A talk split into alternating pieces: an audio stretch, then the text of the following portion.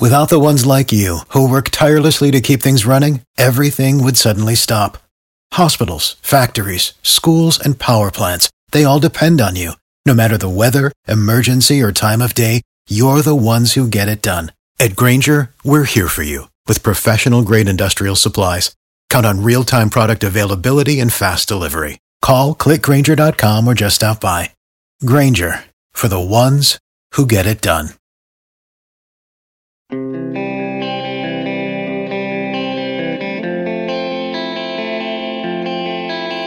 If I mention to you elite goaltending, the first thing you're going to think of, probably, individuals. You're going to think of Andre Vasilevsky, Igor Shesterkin, Connor Hellebuck. If I say, no, no, no, specifically team goaltending, then you're going to think of the two dudes in Boston or maybe even in Las Vegas because the Stanley Cup champs won by defending. Now, you want to hear something funny? Oh, I've got something funny for you today. Good morning. Good Thursday morning to you. I'm Dejan Kovacevic of D K Pittsburgh Sports. This is Daily Shot of Penguins. It comes your way bright and early every weekday if you're into football and or baseball. I also offer daily shots of Steelers and Pirates in the same place that you've done this. If you've been listening to this show for a while, even just going back as recently as this summer, when I listed what I really needed to see from this team, from these Penguins, to compete, to contend, number one was elite goaltending. That was the word that I used. My feeling was that if Tristan Jarry and his backups weren't going to be at an elite level, then this team had no chance because I didn't see these Penguins as being built on some sort of stacked defensive roster, nor would they be the type of players who could excessively commit to defending. They just don't have that in their nature. So you were going to need someone at the game's most important position to rise up. Well, now, the number one goaltending, as measured by save percentage, in the National Hockey League belongs predictably to the Bruins. They're at nine twenty-four for a save percentage. Tied with the Bruins, or virtually tied, just a few decimal points behind them, are the Golden Knights. Again, no surprise. Guess who's number three? Yeah. How about that? The tandem of Jarry and AlexAndelkovich, and maybe, you know, throw in a little bit of a bone there for Magnus Helberg for that big W that he had in Los Angeles earlier this season. They're at nine twenty-two. The next highest on that list are the Islanders and Canucks way below them, both at nine seventeen. So there's not some fluky component here. The Penguins' two point five nine goals against average is sixth. Their four shutouts are tied for first. And oh, by the way, this is something I usually will spout off at the very top of an episode. Penguins four, Canadiens three last night in Montreal by way of not just a shootout, but a franchise record twelve round shootout in which Nedeljkovic needed to turn aside shot after shot after shot to allow Jansen Harkins eventually to be the guy to win it. Now, Nedeljkovic wasn't great.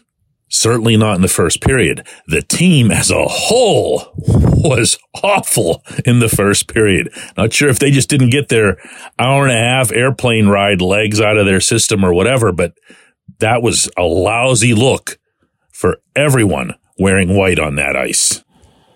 Ultimately, though, they all kind of straightened out, but Nedeljkovic really had to rise up. He was terrific in the second period. He was really sharp in the third.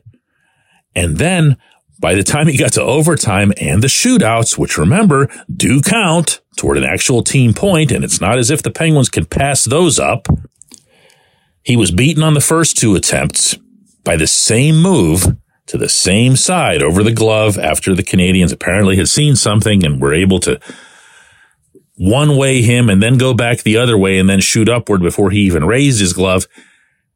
As always with this dude, he fights, he competes, he bounces back. That's what's been loved about him by everybody in the organization currently, but nobody more than Mike Vellucci, the assistant coach who had Nedeljkovic as his goaltender with Charlotte of the A H L when that team won the Calder Cup a few years back. People who've had him as a teammate swear by him. They fight back to protect him. And they'll all tell you that the principal reason for that is that they see how hard he's doing it in the first place. This was Nedeljkovic to reporters in Montreal last night, just about the nature of a twelve-round shootout. No, I think uh, five or six rounds mostly. Um, there's the most I've ever been through, so that was uh, it was intense. It was a lot of fun. I like playing in this building. It's a lot of fun. It's always a great atmosphere, and um, it was really loud there. And a couple of those guys started going at the end. Um, yeah, that was uh, cool to be a part of. This young man and I talk quite a bit, and one of the things that we discussed is that when he first came up after the success that he had with the Calder Cup, his run in the N H L wasn't at all smooth. His numbers would support that strongly. But here again, there have been people who believed in him, and one of those people was him. He knew he could perform at a more consistent level, at a higher level in the N H L. And you know what? He has, and Jarry has as well. For all the things that have gone wrong so far this season, chiefly, of course, the power play, this has kind of gotten lost. And it's gotten lost to the extreme that if I'd asked, I'd say just like a common hockey fan, as opposed to somebody who's really, really, really into it, like whoever would push play on a podcast called Daily Shot of Penguins, nobody would have any idea that this was going on. Nobody would have any idea that they'd have the third best goaltending in the N H L through almost two full months of the season. I don't know if it'll hold up. I don't know if maybe just the Penguins will become a better defensive team or a better overall team in front of the goaltenders and kind of neutralize it as a factor. But I do know that it's worth appreciating and applauding what's happened to date in this capacity, this specific capacity. When we come back, J one Q.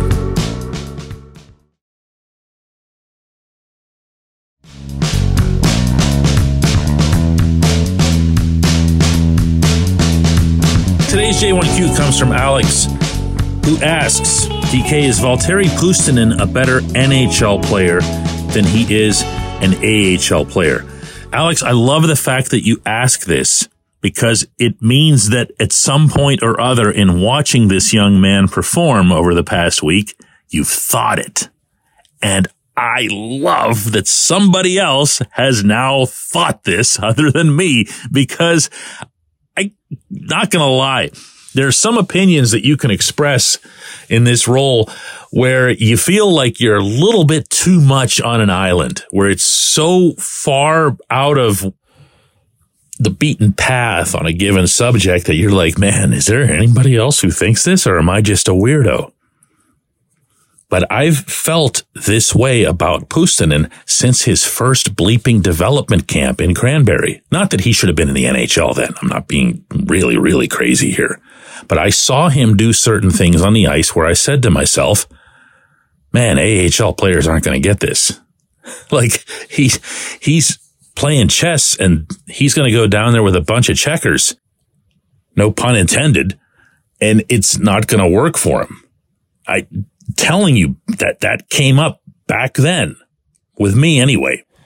And sure enough, I check in on him and you see what his stats are down there, and you're like, you know, there's nothing special. There's no reason you'd call him up. Uh, all of last season, even after he'd made his one game N H L cameo debut the previous season, there was just never a time when you said, man, they got to get this Pustinen kid up here. I was the only one saying it. Now, to an extent, can you criticize him for that? Sure. I, I think that'd be fair.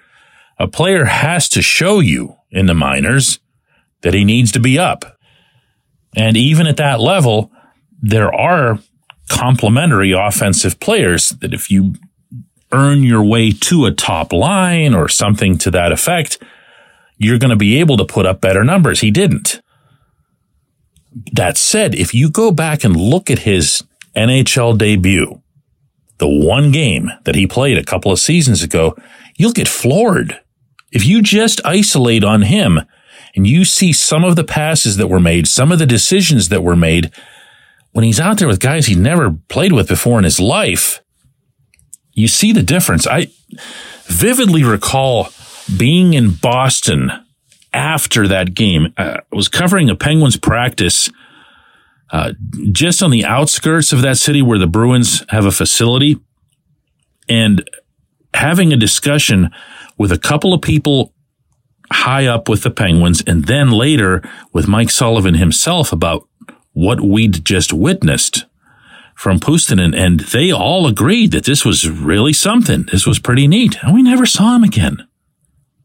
We never saw him again. And here too, the other night, the other night, Sullivan was talking about Pustinen and said something along the lines of how he still has a steep climb, that was his term, to stick in the N H L. And I'm a billion percent positive that he's referring to something defensive or some sort of responsibility or some sort of awareness. He's not a great defensive player. Okay, great. But don't be burying him again.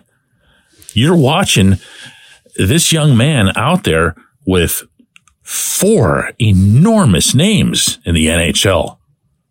And he's the one that's come along, and all of a sudden, they had two power play goals the other night against the Coyotes. Now they had two more power play goals last night in Montreal. I don't think it's a coincidence. I appreciate the question. I appreciate everyone who listens to Daily Shot of Penguins, and we will do another one of these tomorrow.